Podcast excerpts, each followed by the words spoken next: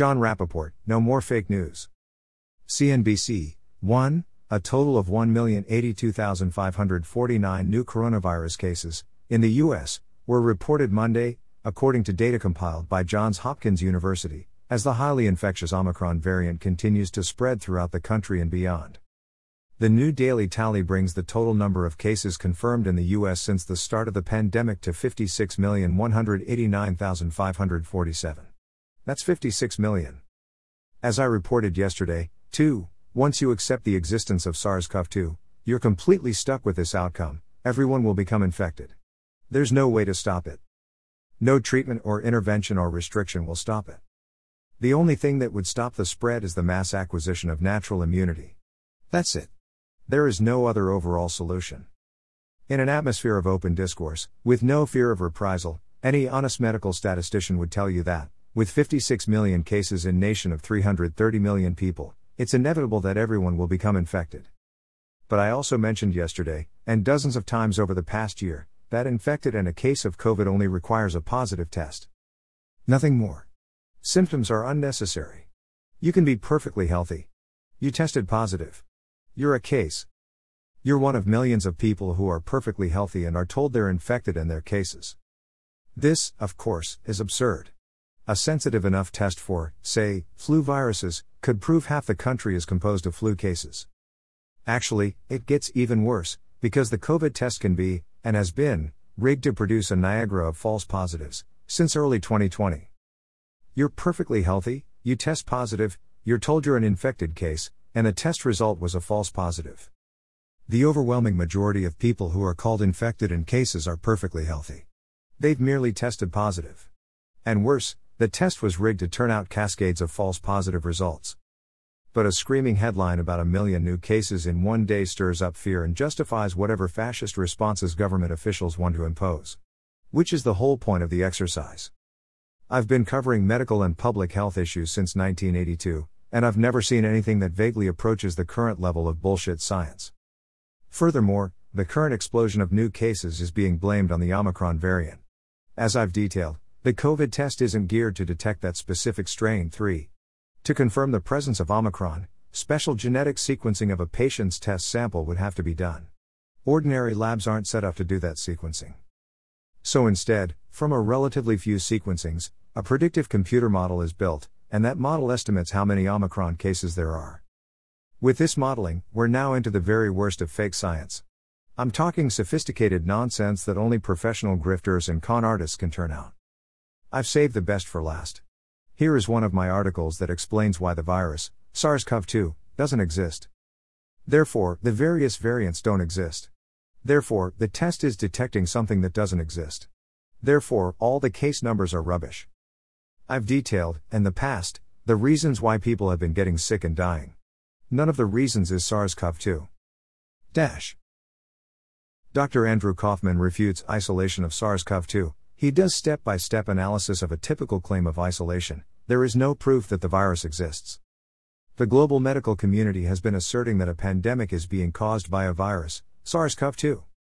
But what if the virus doesn't exist? Chemical. People have been asking me for a step by step analysis of a mainstream claim of virus isolation. Well, here it is.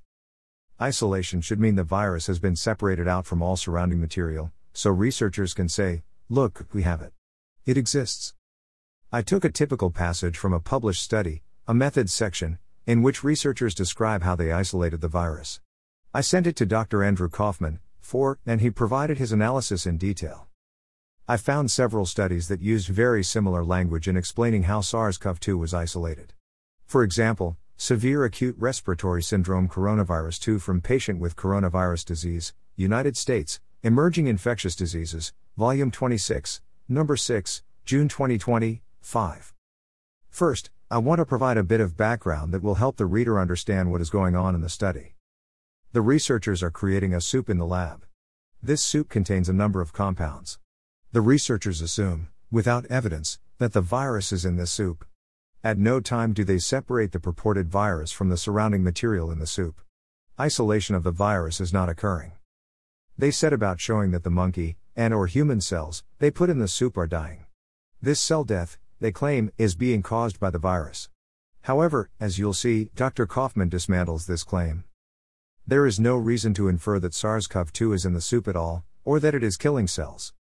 Finally, the researchers assert, with no proof or rational explanation, that they were able to discover the genetic sequence of the virus.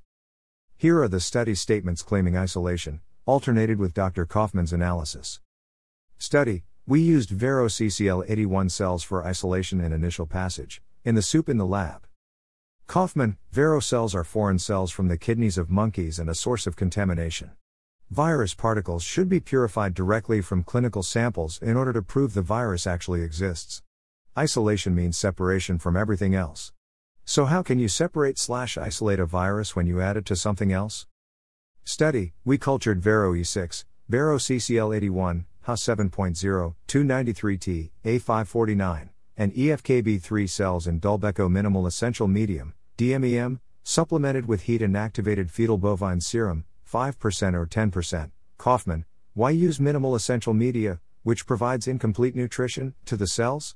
Fetal bovine serum is a source of foreign genetic material in extracellular vesicles, which are indistinguishable from viruses. Study We use both NP and OP swab specimens for virus isolation. For isolation, limiting dilution, and passage 1 of the virus, we pipetted 50 L of serum Friedman into columns 2 to 12 of a 96 well tissue culture plate, then pipetted 100 L of clinical specimens into column 1 and serially diluted two fold across the plate. Kaufman, once again, misuse of the word isolation. Study, we then trypsinized and resuspended Vero cells in BEM containing 10% fetal bovine serum, 2 times penicillin slash streptomycin, 2 times antibiotic slash antimycotics, and 2 times amphotericin B at a concentration of 2.5 times 105 cells per milliliter. Kaufman, trypsin is a pancreatic enzyme that digests proteins. Wouldn't that cause damage to the cells and particles in the culture which have proteins on their surfaces, including the so called spike protein? Kaufman, why are antibiotics added? Sterile technique is used for the culture. Bacteria may be easily filtered out of the clinical sample by commercially available filters, Gibco, 6. Finally, bacteria may be easily seen under the microscope and would be readily identified if they were contaminating the sample. The specific antibiotics used, streptomycin and amphotericin, aka amphotericin, are toxic to the kidneys and we are using kidney cells in this experiment. Also note they are used at 2x concentration, which appears to be twice the normal amount. These will certainly cause damage to the Vero cells. Study we added, not isolated 100 L of cell suspension directly to the clinical specimen dilutions and mixed gently by pipetting. We then grew the inoculated cultures in a humidified 37 degrees Celsius incubator in an atmosphere of 5% CO2 and observed for cytopathic effects, CPEs, daily. We used standard plaque assays for SARS CoV 2, which were based on SARS CoV and Middle East Respiratory Syndrome coronavirus, MERS CoV, protocols. Study When CPEs were observed, we scrape cell monolayers with the back of a pipette tip. Kaufman, there was no negative control experiment described. Control experiments are required for a valid interpretation of the results. Without that, how can we know if it was the toxic soup of antibiotics, minimal nutrition, and dying tissue from a sick person which caused the cellular damage or a phantom virus? A proper control would consist of the same exact experiment except that the clinical specimen should come from a person with illness unrelated to COVID, such as cancer, since that would not contain a virus. Study We used 50 L of viral lysate for total nucleic acid extraction for confirmatory testing and sequencing. We also used 50 L of virus lysate to inoculate a well of a 90% confluent 24 well plate. Kaufman, how do you confirm something that was never previously shown to exist? What did you compare the genetic sequences to? How do you know the origin of the genetic material since it came from a cell culture containing material from humans and all their microflora, fetal cows, and monkeys? End of study quotes and Kaufman analysis. My comments Dr. Kaufman does several things here.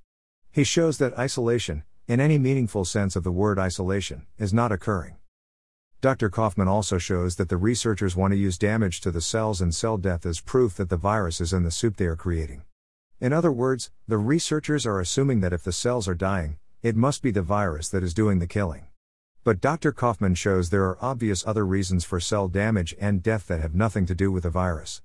Therefore, no proof exists that the virus is in the soup or exists at all. And finally, Dr. Kaufman explains that the claim of genetic sequencing of the virus is absurd, because there is no proof that the virus is present. How do you sequence something when you haven't shown it exists?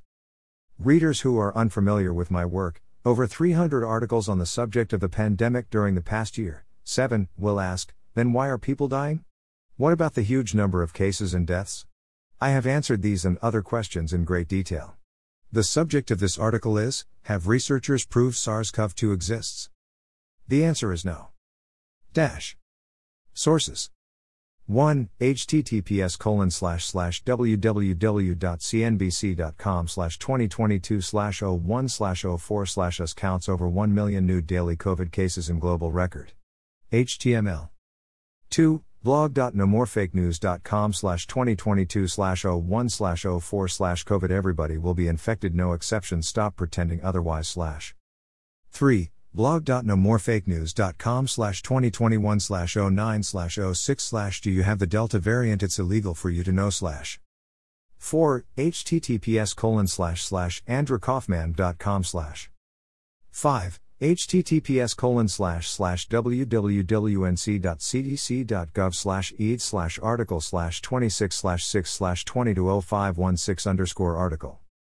6 https colon slash slash www.thermofisher.com slash a slash n slash home.html 7 https colon slash slash blog.nomorefakenews.com slash category slash covid slash this article republished with permission originally appeared here.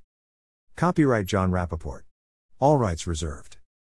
The author of three explosive collections, The Matrix Revealed, Exit from the Matrix, and Power Outside the Matrix, Jon Rappoport was a candidate for a U.S. congressional seat in the 29th District of California.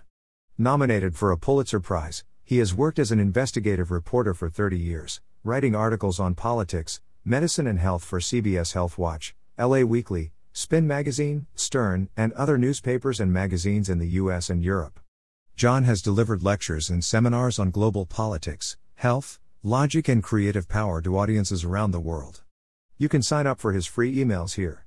To read about John's mega collection, Exit from the Matrix, click here.